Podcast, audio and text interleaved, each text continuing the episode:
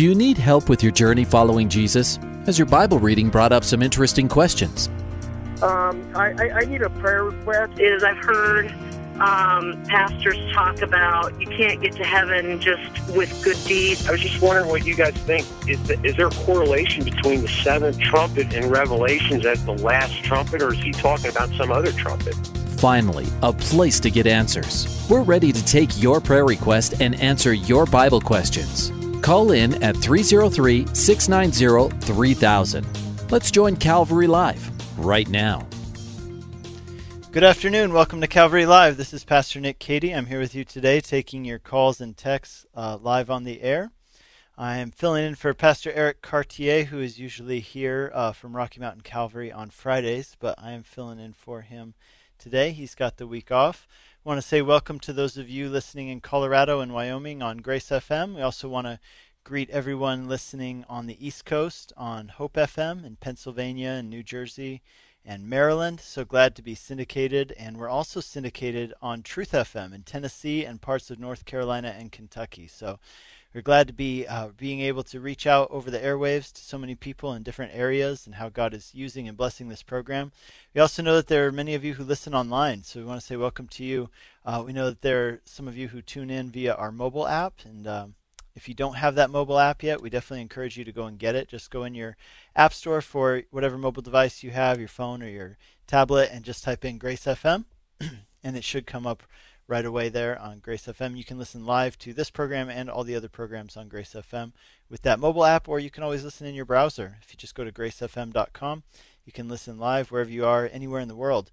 And uh, you know, it's cool when we get calls sometimes from uh, different parts, which I know are not in our broadcast area but they call in uh, because they're regular listeners to the show over the app, over the website. So whether you tuned in today over the air or online, we're glad that you are with us. The number to call is 303 690 3000. That's 303 690 3000. Or text us at 720 336 0897. And just a reminder that those of you listening on the East Coast and the area around Tennessee, you're hearing the show on a one week delay. So we would love to hear from you. We'd love to have you call in and answer your questions. And then uh, you'll be able to tune in the following week and listen to yourself on the radio one week from now. So give us a call. Number to call 303 690 3000, 303 690 3000, or text us at 720 336 0897. Again, this is a show where you can call in with questions about the Bible. If uh, something has come up in your Bible reading that you've been confused by or, or interested to learn more about, we'd love to discuss that with you and hopefully help you answer those questions or explore that topic in a little more depth. And um, you can uh, text us, of course, with those questions as well. We tend to give priority to the callers. And, and here at the beginning of the show is always kind of the best time to call in. Um, again, the number 303 690 3000. That's 303 690 3000. Or text us 720 336 0897. Uh, if you can call in with your questions about the Bible, or if you have a prayer request, we would love to pray for you, and uh, and we love to pray for things going on in your life, and, and maybe tell you what God's Word says about it. One uh, person texts in right now asking a question What is the best question you've ever gotten on this show? Man, I don't remember. I've gotten so many. Uh, I think that uh, the, for me, the best calls are the ones where I had one caller who called in who was so sincere and just had this question about salvation. And during their question and answer time, I was able to lead that person to a relationship with Jesus and, and to a saving faith where that person realized that they were you know they were trying to relate to God on the basis of their works and not on the basis of what Jesus had done. And that person was like just so blown away by the gospel right there on the spot. And we prayed together to receive Jesus. So that was definitely the highlight of the show hosting the show over the past I think it's been about uh, just about over a year now that I've been doing the show on a regular basis. So um, yeah, and so usually I host on Mondays, and I'm your host every Monday. But every now and then, you know, us different hosts we fill in for each other. I'm going to be away a few times in November, and I know that the other hosts will be filling in for me, and I'll be filling in a few extra times in October because of that. So I'll be with you a few extra times this month. Just a few words about myself. I'm the pastor of Whitefields Community Church, which is a church in Longmont, Colorado that loves Jesus, and we love we love God's Word, and we love to worship. And so our church meets in downtown Longmont at the St. Vrain Memorial Building which is at 700 Longs Peak Avenue. So we're on Longs Peak and Coffman, just the northwest corner of Longs Peak and Coffman, and we are one block west of Main Street on Longs Peak Avenue, right in downtown Longmont.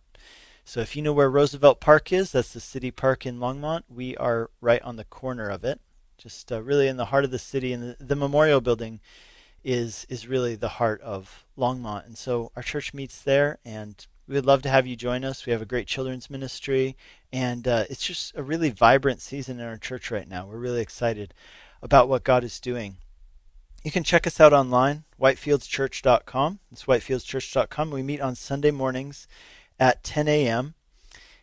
And um, let's see, we're studying through Romans right now. We are now going to be looking this Sunday at Romans chapter 11, which is a really, I'd say it's one of the more um, I, I found that in my preparation this week, I'm struggling to, um, I'm struggling to really get it together this Bible study because I want to do it justice, and it's just such a good chapter, and it's all about how there's more going on than meets the eye with the nation of Israel. That God hasn't cast them off, and the reason that matters is because if God cast off Israel, his people, who were his chosen people, who he gave all these privileges to and promises to, then who's to say that God won't also cast us off at some point? That if God um, placed his love and favor on them, but then cast them away, who's to say that God won't cast us away? And so these are really important questions, not just from a kind of theological curiosity standpoint about, hey, what's what's the deal with this or what's the deal with that regarding Israel, but from our own standpoint. And I think it's really incredible the fact that uh, it talks about how though Israel has in ways been unfaithful to God, God has not given up on them. God remains faithful. And that gives me so much hope to know that God is a faithful God who keeps his promises and that he's working out this elaborate plan uh, so that his people can be brought back. And so it'll be really interesting this Sunday. We're going to look at some stuff. We're going to talk about a couple of uh, ideas on this, like, you know, kind of there's this idea called replacement theology there's another idea called dual covenant theology and and then there's this interesting verse that says that all Israel will be saved. And it talks about the fullness of the Gentiles. So I'm going to be teaching on all of those things this coming Sunday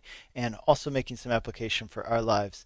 And uh, if you are in the Longmont area, we'd love to have you join us for that study.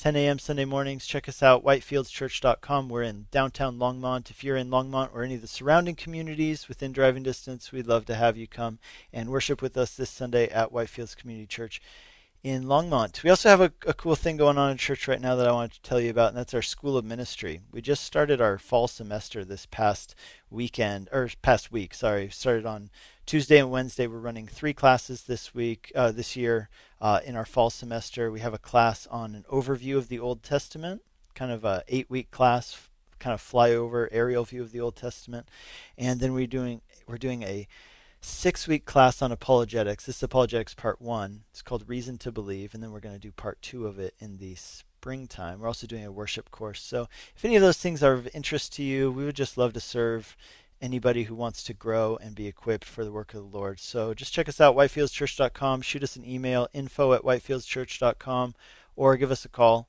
at the number that you can find on our website there. Let's go to Dennis in Aurora, Colorado. Hi, Dennis. Welcome to the program. Uh, hi, Pastor. How are you? I'm doing well. What's up?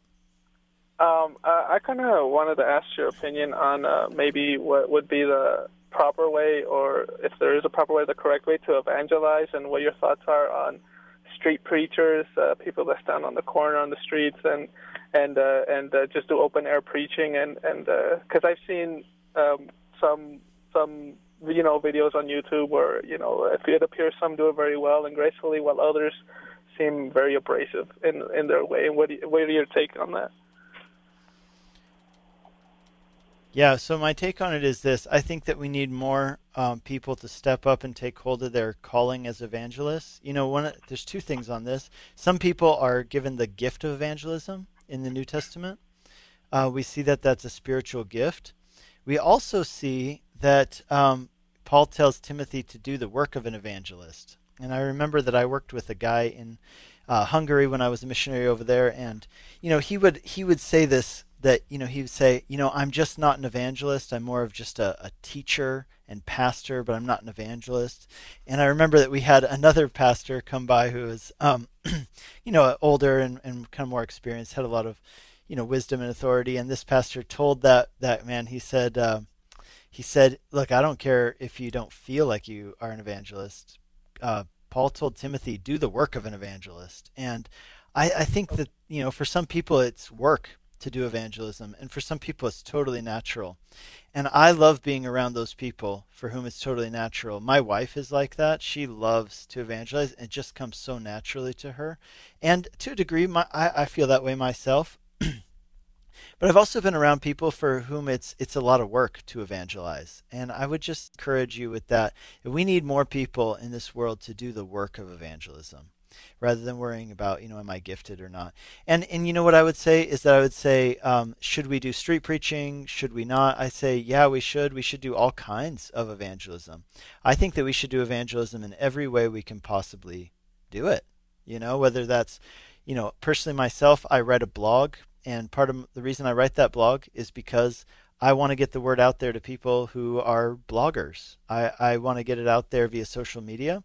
I want to get it out there when I preach in my church. I want to get it out there when I'm talking to people on the street. So I, I don't think there's a wrong, uh, you well, let's say this. I don't, I don't think there's a wrong avenue for doing evangelism. I think that we should be looking for every possible way to preach the word at all times. I mean, this is that you know the word gospel. it's a proclamation. It's a declaration of good news of something that has been accomplished.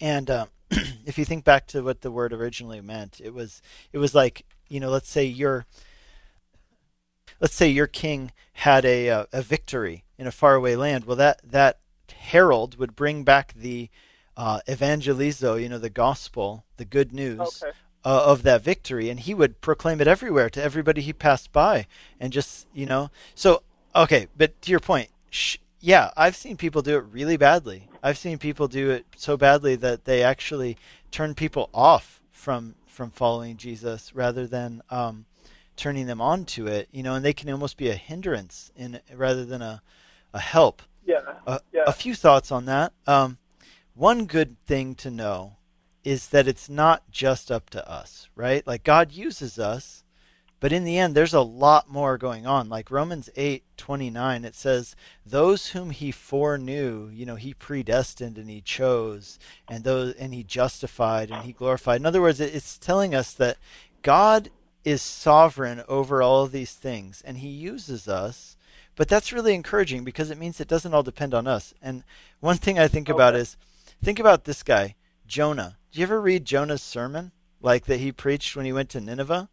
Literally the world's worst sermon ever, right? Like he's like, four more days and God's just going to destroy you guys. And I hope right. he does. Bye. And then like everybody gets saved, right? 40 days. yeah. I'm sorry. 40 days.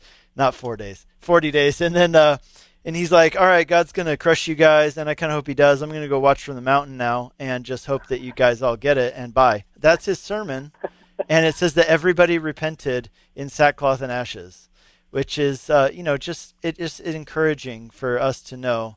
Our job is to be faithful to do what God has asked us to do, and His job, the Holy Spirit's job, is to bring conviction, and He can use even the, you know, the simplest words. I, I, I remember talking to people before who said that they remember when somebody told them about the gospel and they can't even remember what that person said. They just know that somehow God used it to stir up something within them. And uh, so I, oh, I think wow. that's one part. But you know, I, I do think you, we want to do it winsomely.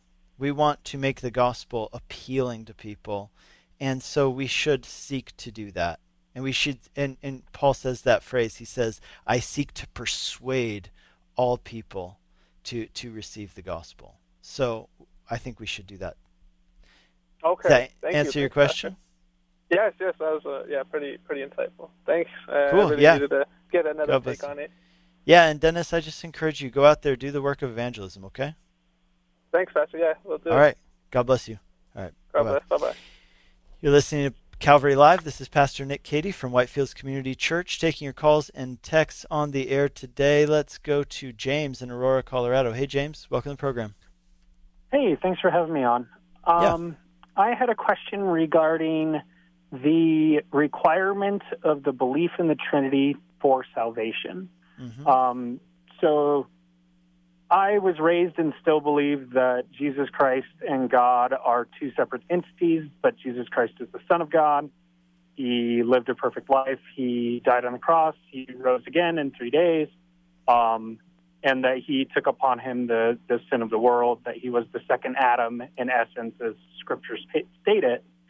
But as I listen to more and more of Calvary's teachings, um, they're very strict on the concept that any Jesus that is not God is not Jesus and therefore is not suitable for salvation. Okay. Um, and I was looking to see if you had some specific verses on that that could show that it is a contingency for salvation. Yeah, you know, I don't know if I could point you to a verse that says, if you don't believe that Jesus is God, then you're not saved. But I would say that this gets into the area of systematic theology. So I, I study, um, I'm studying integrated theology in my master's program right now, and the other thing I'm studying right now, and within that is um, systematic theology. And so, what systematic theology does is the goal is to study a topic and take what we call biblical theology, which is everything that the Bible says about it. But also, what makes it systematic is that we are trying to understand what Christians have always understood about this and um, and what Christians ought to think about this based on the Bible. And so when we take a systematic view of Christology, which is the, who is Christ, yeah. um, then I think that we must acknowledge that He is indeed God. One verse that has come to my mind recently um, is this one, Check this out. This is Romans chapter 9. Just because I've been teaching through Romans, I came through this verse the other day. Romans 9, verse 5 says this. Um, to, speaking of the Jews, it says, To the Jews belong the patriarchs, and from their race, according to the flesh, is the Christ who is God over all, blessed forever. Amen. God over all. And it's saying that the Christ is God over all. That's a that's a very incredible verse. And if you look at historical interpretations of that, it has never not been understood to speak of Jesus and the Christ, I mean, the Messiah, being God Himself. Um, if we look at Isaiah, you know, Old Testament, it speaks of, uh, you know, you're probably very familiar with this verse. I'm sure you sound like somebody who's read a lot on the topic. So, um, you know, Isaiah, he says that there will be a child, to us a son is given, and that child will be um, God Himself, is what that says. So this is going to be a child who is also going to be God. And so this is um, something that's taught throughout the Bible. Yeah, it says, For to us a child is born, this is a human, a son is given, the government will be on his shoulder, and he will be called Wonderful Counselor, Mighty God. So this is a child who is so, going to be called Mighty God. To, not to interject, and I know that this isn't a point to preach, so I'm not trying to. Yeah. But I know that within there, there's also the idea that Joseph is called a god to Pharaoh, and the Israelites are called the gods to people um, mm-hmm. in Judges, I believe it is. So I'm not as much trying to get clarification on the Trinity at that point. Sure. I'm mostly looking for the idea of where is it that Calvary Chapel gets such a strong conviction towards the idea that someone who does not believe that Jesus directly is God – mm-hmm. but believes that Jesus is the Son of God. I mean, as you're going through Romans, and Romans 10, what is it, 10, 9, and 10, mm-hmm. it basically sets up the clarification for what is necessary for salvation. Mm-hmm. So yeah, okay, well, okay.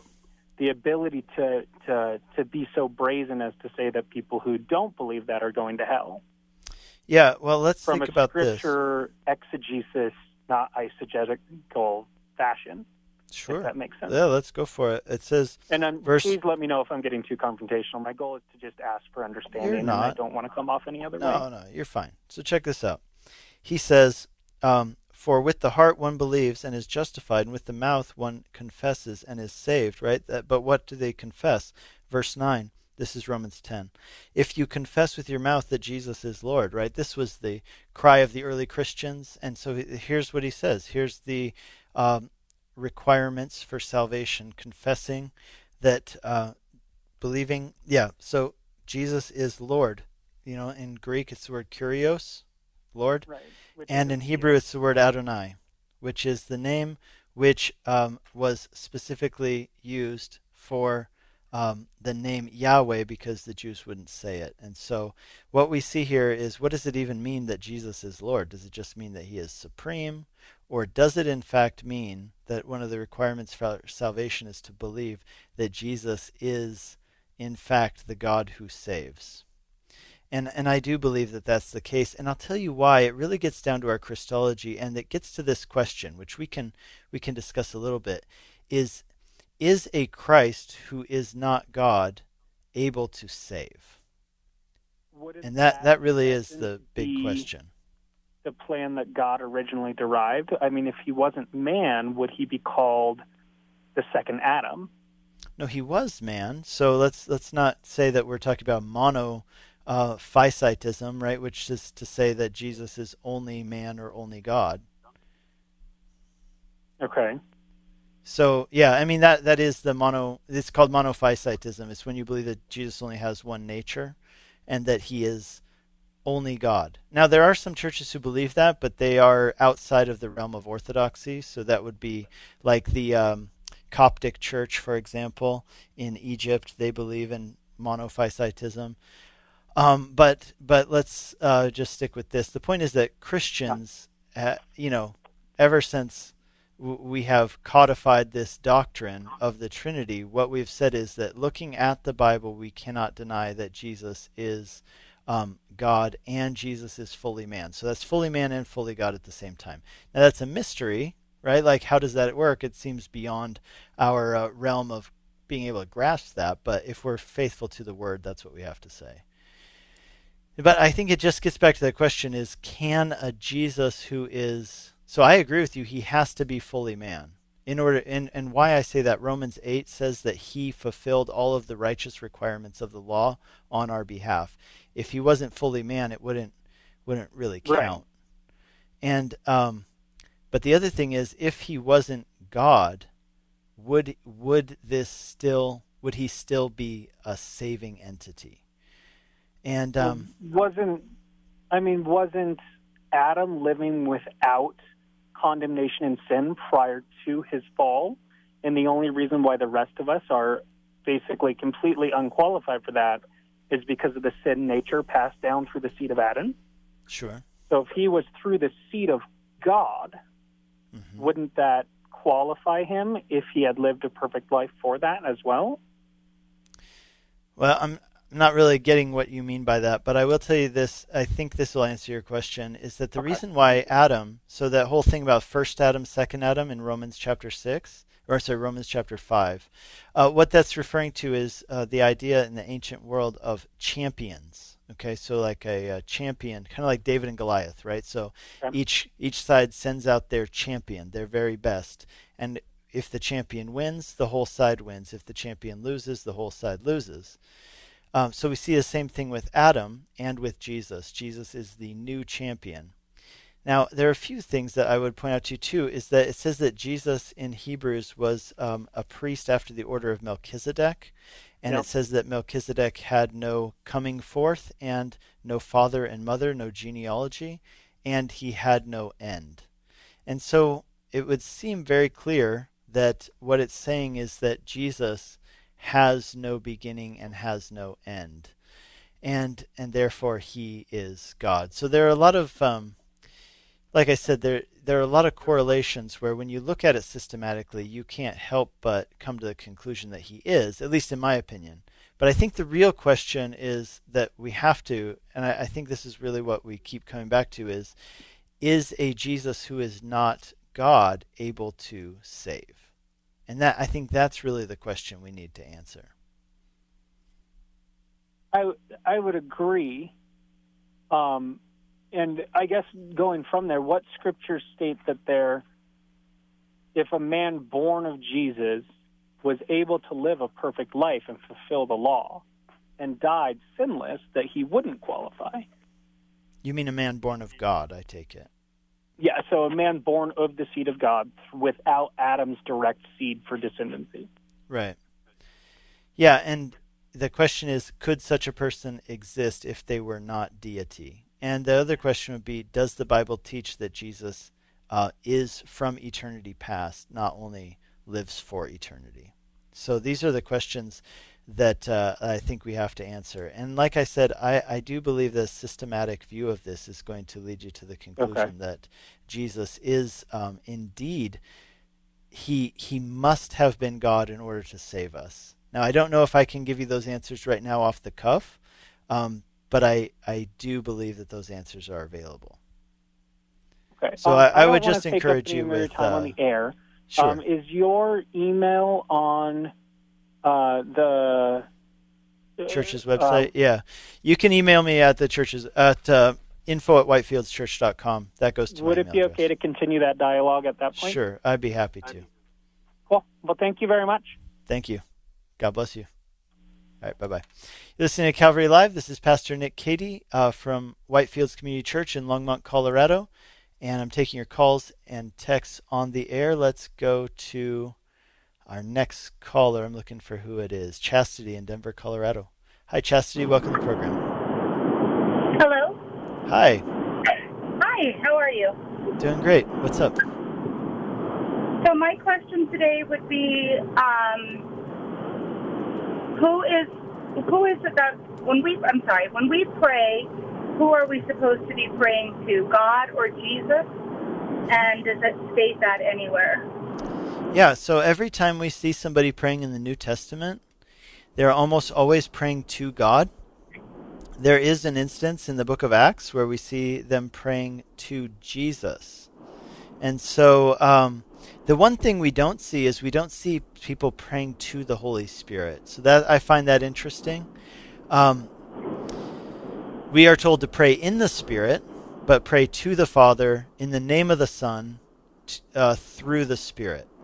So, like I said, there there is one instance in the book of Acts where we see uh, someone praying to Jesus, um, and so I think that we can say that there is precedent for that in the New Testament. But in general, the pattern that the New Testament follows is people pray to the Father through the Son, or in the name of the Son, and they pray in the Spirit, meaning in the power of the Spirit and the leading of the Spirit. Um, yeah, with the help of the Spirit. So does that help? I'm going to tell you that I, I think that you're going to be okay to pray to Jesus or pray to the Father. Uh, like I said, we don't see anybody praying to the Holy Spirit in the uh, New Testament. And even the example we have is only one example of somebody praying to Jesus that I am aware of in the book of Acts. And so but in general, you know, you're praying to the triune God, but that, that seems to be the model that we pray through the Son in the power of the Spirit to the Father. Okay. All right. Thank you so much.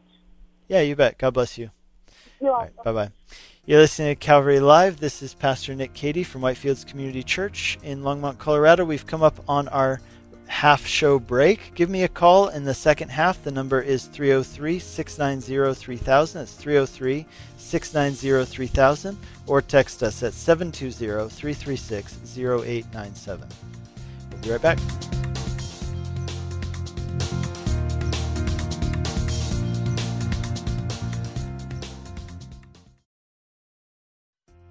Welcome back to Calvary Live. Give us a call at 303 690 3000 or text us at 720 336 0897.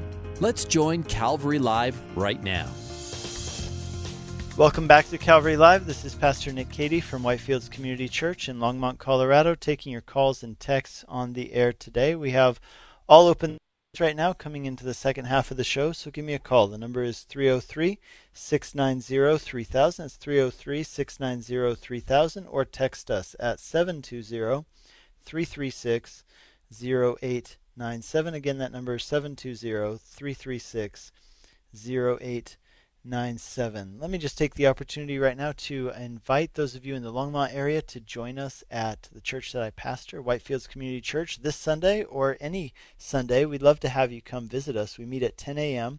on Sunday mornings in downtown Longmont. Uh, our address is 700 Longs Peak Avenue.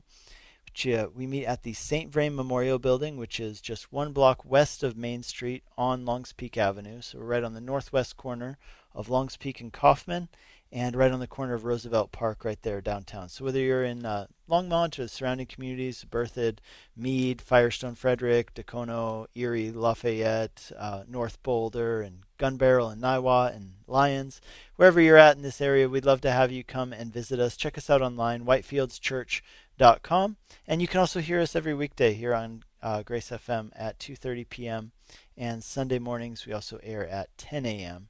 So if you're not in church for some reason at 10 a.m. on Sunday, we would love to have you tune in and listen uh, to those messages. Uh, like I said earlier, this coming Sunday at our church, we're going to be studying Romans chapter 11, which I'm uh, really excited about. We've been working our way through Romans. It's been a really great study. And so, yeah, give us a call. The number 303 690 3000. It's 303 690 3000. Or text us at 720 336 0897. See, we've had a, a, few questions come in in the meantime on the text line, so let's go over to them. Uh, we had one question and say it says this just a quick question when you die are we judged right away or are we judged on the ultimate judgment day so i would believe that we're actually judged on the ultimate judgment day i believe that it will uh, go by very quickly though so um, here's here's kind of a picture we see in the Bible of how this works. When you die, you will be taken. It says that um, those who die in Christ, at this point, you will be taken to be in the presence of the Lord.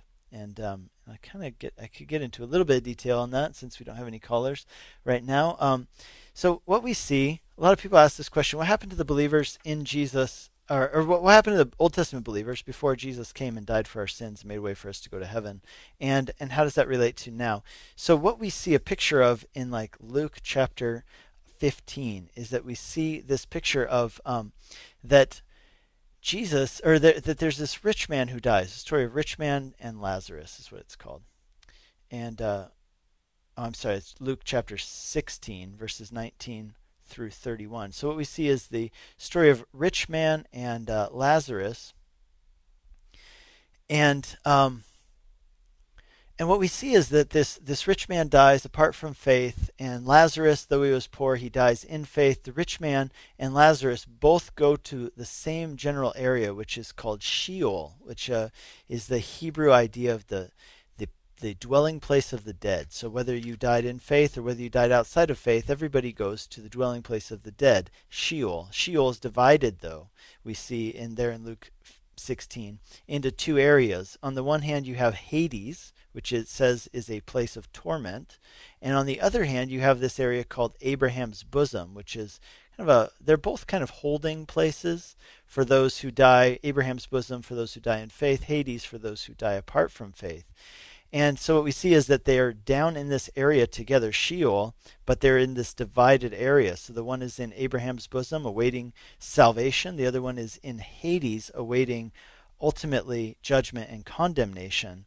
And what we see is that Jesus, um, in, we we have two verses that lead us to this. One is in First Peter. The other one is in Ephesians four, where it says that Jesus, after he died, he descended into Sheol and he released the captives. So what what I believe that means, what many people believe that means, is that Jesus came down and he released those who are in Abraham's bosom because now they had died in faith that God would be merciful and save them.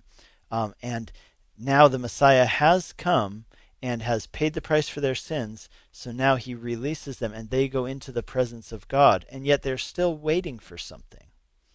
And, and those who are in Hades stay there. And so let's say it this way a person who dies today in faith, it says in uh, 2 Corinthians that to be absent from the body is to be present with the Lord. So we believe that those people, now that Abraham's bosom, those people have been released to be with the Father, those people would who die in faith go to be in the presence of God.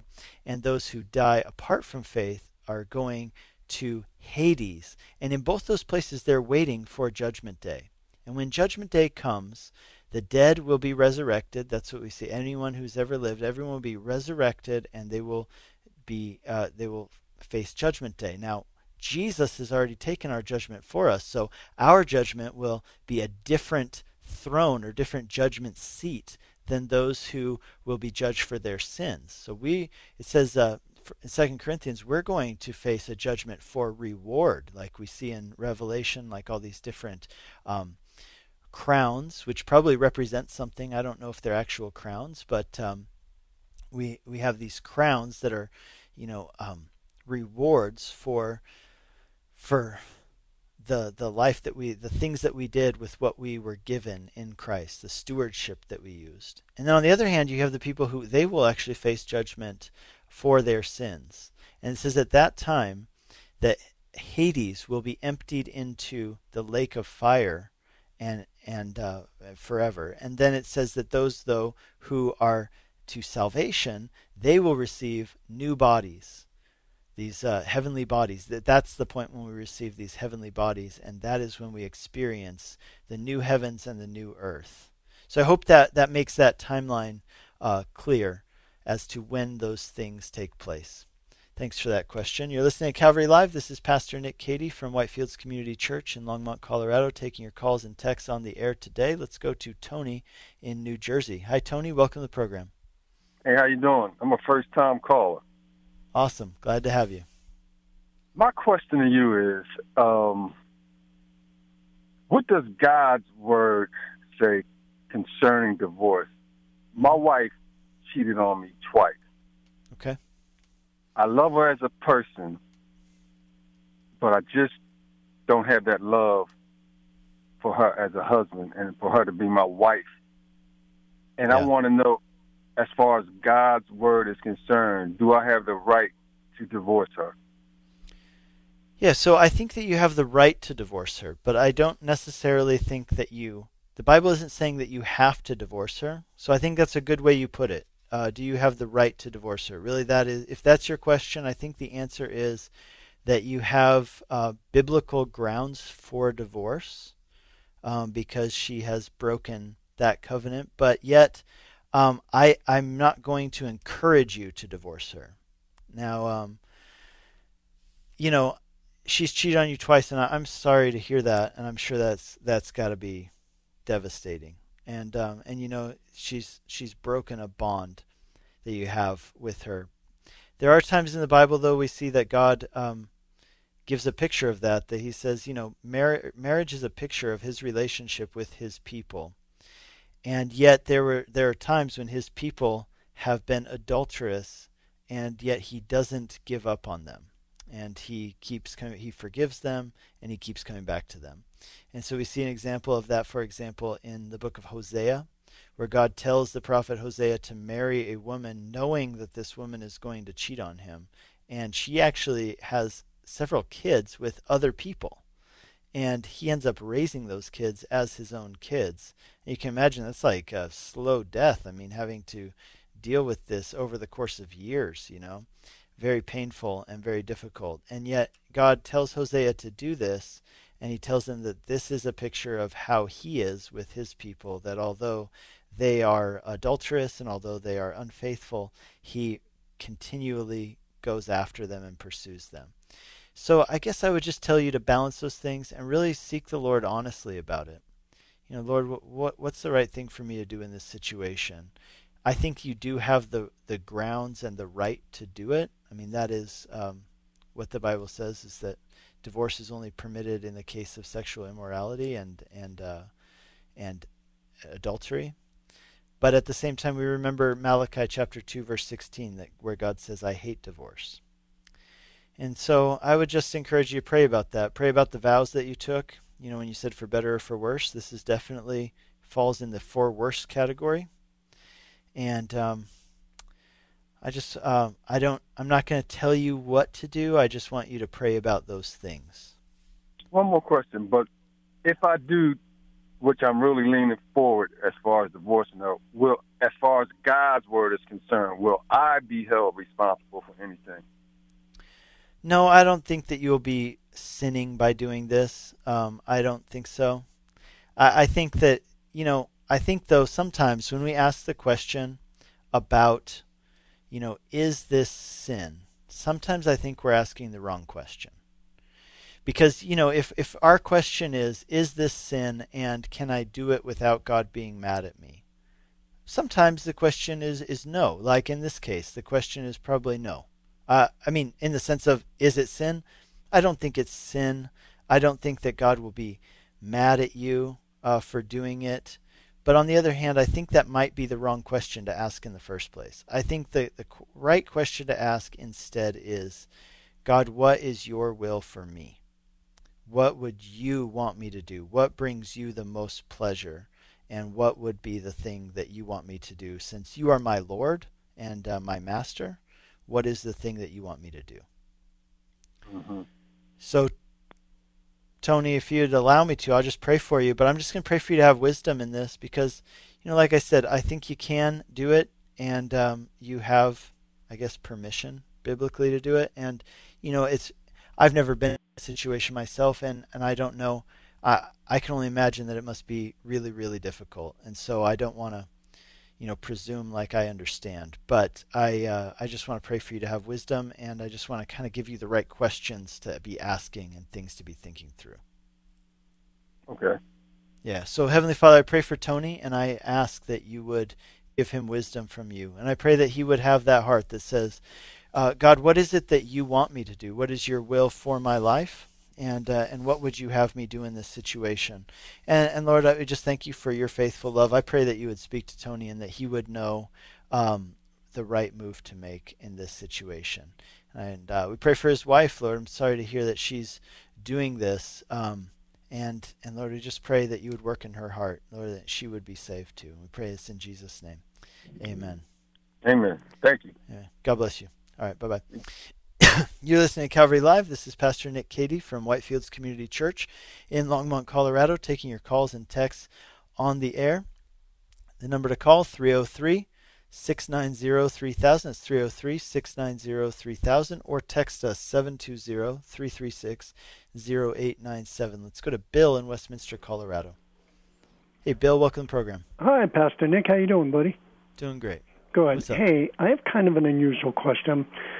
I'm fairly well studied in um, prophecy and rapture, and I've been reading the Bible for years, but I, I'm kind of a little tied up on something here. So I realized that when Christ comes back for the rapture the very first time, before it kicks in the seven year tribulation, um, the dead in Christ will rise first, and then those who are Christians will be immediately right after them.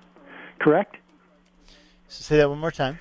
So when Jesus comes back the first time to rapture his church, mm-hmm. the dead in Christ will rise first, and then us who are living on the planet, who are followers of Christ, will go right after the dead in right. Christ, correct? Okay. Yeah, that sounds right. Okay, so if I were to die today, say, before the rapture happens, will I have an actual body in heaven and will be a spirit body? And when will will that be the time that the bodies in heaven and your bodies in the grave come together? So I, I guess that's so. My, question. my answer is uh, that's a great question. I I do believe that. Well, if it's a resurrected body, we're only going to be getting our, our heavenly resurrected body after the second coming. Okay. okay. So I I understand it to be a spiritual body. Okay, so that's what it'll be until after the second coming. Until is that oh after the second coming. So not when. So when the rapture happens, those in the grave, it will just those in the grave that will go first. Their spirits are already in heaven, though. Correct. True. So yep. will that body that is in the grave be reconnected with the body at that time? Hmm. Is that when you're talking about? It's a great question. I mean, it's, it's kind of confusing, isn't it? It is confusing. Yeah, my understanding has always yeah, my understanding has always been that um, that we will have spiritual bodies in heaven until the final resurrection, at which time you know we will have those heavenly bodies um, and the new heavens and the new earth. So that's always been how I understood it. But I think you're asking a really good question here. Um, the the one thought is, you know, is it just kind of an anthropomorphism idea, meaning it's putting it in terms that we can understand that the dead in Christ will be raised first? Um, man, that's a tough one. Yeah, I think you got me stumped too. Because I was just talking about this with somebody else the other day, and we were walking through this timeline like I did just a few minutes ago, and saying that um, in heaven we're not going to have our resurrected bodies yet, our new heavenly bodies, until after the second coming of Jesus. So maybe what it is is that we have some sort of resurrection body for the time that we are in heaven, um, and yet it's not the full the full um, body of what we will become when Jesus' second coming takes place and all things are made new. Does that make sense? Well, I can tell you one thing, Pastor Nick. I guess we're okay. going to find out one of these days. Oh, you bet it. And. I can't wait. So yeah. if I don't meet you anytime before that, I'll see you in heaven, brother. Hey, sounds great, Bill. I Take care, man. To it. God, God bless you. All right, you're listening to Calvary Live. This is Pastor Nick Cady from Whitefields Community Church in Longmont, Colorado. We have about 12 minutes left in the show. The number to call 303-690-3000 is 303-690-3000 or you can text us at 720-336-0897. Let's go back to our text line and see who has texted in. We have um, a question here. It says, my question is regarding the book of Genesis in the part where Cain murders his brother Abel. At this point, it was my understanding that they were the first people that existed. But when God tells Cain he has to leave, um, Cain is afraid that someone will kill him because what he has done. And as time passes, the book speaks about Cain's family and his wife and kids. Does that mean there were other people in the world in the time of Adam and Eve and Cain and Abel beside them? I thought everyone came from them somehow. Thanks, Pastor. Yeah, few things on this. Um, we we know from Genesis that people were living really long lives and they had been given a decree from God to fill the earth and subdue it. In other words, to have lots of babies. And so, yeah, you know, it also says that Cain went out and married someone. So, how did Cain marry somebody? Well, the answer to this, and and this is, you know, whether you, whatever your on uh, on the creation is, you know, so some people um, believe that the six day creation, others believe in epoch creation. Uh, whatever your view on it, I mean, everybody believes that everybody came from Adam and Eve. Every human being came from Adam and Eve. And so the simple answer to this is that Adam and Eve had other kids that we don't know about. Now, um, just because the Bible doesn't tell us that they had other kids, uh, we can gather that they did since they were the first people who lived. And so we have Adam and Eve, and then apparently they had lots of kids. And uh, does that mean that Cain married his sister? Yep, that's what it means. And even if even if you believe in evolution, let's put it this way, that, that like human evolution, you, you can't get around the fact that the first people from which we all derive, in the beginning, they were marrying their direct relatives. Now, in um, Genesis, this also makes sense from one other perspective, and I'll tell you what that is. It's that um, I, I just taught at this Bible college last week up in Estes Park for a week, and I taught the book of Genesis. And one of the questions that one of the students asked was, you know, tell me, explain to me like this thing about people living longer lives and, and correlating that with the flood and all of these things. And so here's kind of what what happened is that what it seems is that you know, with Adam and Eve, you know, being the first people, basically they are the purest form of the gene pool. Everybody who comes after that is is derived from them. And so we see what we see in Genesis, what it's describing is not an evolution, neither anthropologically uh, nor physically. And what I mean by anthropologically is this. Um, sometimes people will say, well, here's how religion developed. It developed that people were like cavemen and they lived in caves and they just like worshiped nature and the sun and the moon and all and rocks and stuff and trees. And then they got a little more sophisticated and then they started worshiping abstract, meaning like unseen things, deities, spirits, and multiple deities and they were polytheists, you know, they worshiped lots of gods. And then after that, they became more sophisticated, and finally, the, the top tier of sophistication was when they became monotheists and they believed in one God.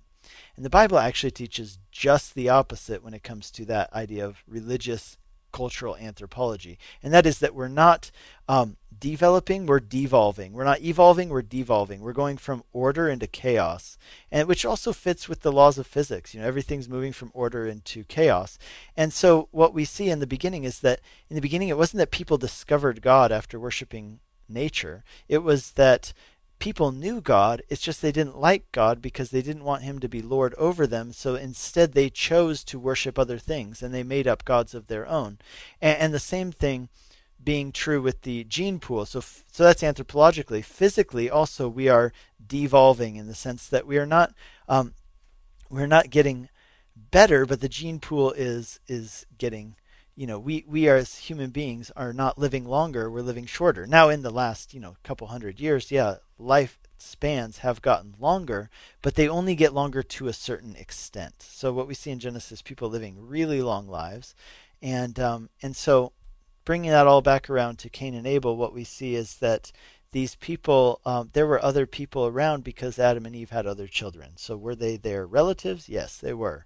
And um, and so their their names are not recorded in the Bible. And this, here's why: because Genesis isn't seeking to give us a comprehensive history; it's seeking to be laser focused on the history of one particular family line, which is the line which leads to Jesus, the Messiah. Those first 11 chapters of Genesis exist to give us kind of the worldview questions, right? Like, where do we come from? Where are we going? What's wrong with the world? How did things become the way that they are? So that's why it's called um, primeval history, Genesis 1 through 11. And so that's it tells us the story of Cain and Abel to basically illustrate the fact that sin came into the world and sin touched everybody who was descended from Adam and Eve. And we see that that immediately right after that we see murder, we see envy, strife, all kinds of things. And so I hope that answers your question with that, but good question. Thank you. You're listening to Calvary Live. This is Pastor Nick Cady from Whitefields Community Church in Longmont, Colorado. We've got six minutes left in the show. Let's go to Rita in Denver, Colorado. Hi, Rita. Welcome to the program. Oh, hi, Pastor Nick. I have this is in Mark chapter six, okay. and it, it, talks about in uh, verses uh, three through six. It talks about uh, Jesus goes back to his hometown, of course, and they took offense of him. And uh, so he did little miracles there. So they mm-hmm. took offense by uh, not accepting who he was because he was doing this. This was people that grew up with him. Is that mm-hmm. what that that means? Yeah. Yeah, these are okay. people who knew him. They grew up. Yeah, I mean, and you can imagine what this is like, right? They're like, "Hey, we've known this guy. We went to elementary school with this guy, right? Like, uh, yeah. who does this guy think he is coming around now? Um, you know, claiming to be from God. Okay. So uh, Jesus did very little in that town. And then verse 29 and 30, uh, John the Baptist, of course, got his head chopped off. So after that, his disciples went in and took his body and put laid it in a tomb. And then in verse 30, it says, the apostles gathered uh, together with Jesus and they uh, reported to him all that they had done and taught. And so are John's people that followed him called disciples and the people that followed Jesus, you know, I, am talking personal around him, mm-hmm. called apostles. And then, of course, yeah. I, I'm sure that John's disciples went to follow Jesus after John was killed. That's my thought. Yeah, no, and I, I would assume the same thing. No, so the answer is uh, the apostles returned to Jesus and told him what they had done and taught. That is a reference to Jesus's uh, right. 12 um, disciples. When it says in 29, his disciples, is speaking of John's disciples. Right. Right. Yeah. So I didn't know if there was a difference between disciples and apostles. there is a difference in general, okay. um, and I think what it's doing there is it's using the word apostles to speak of Jesus' disciples to right. make sure that just kind of as shorthand to make sure that we understand that it's talking about the twelve who were close to Jesus. Um, right. Because it's been talking about these other disciples who were disciples of John. It doesn't want us to get confused about who's who.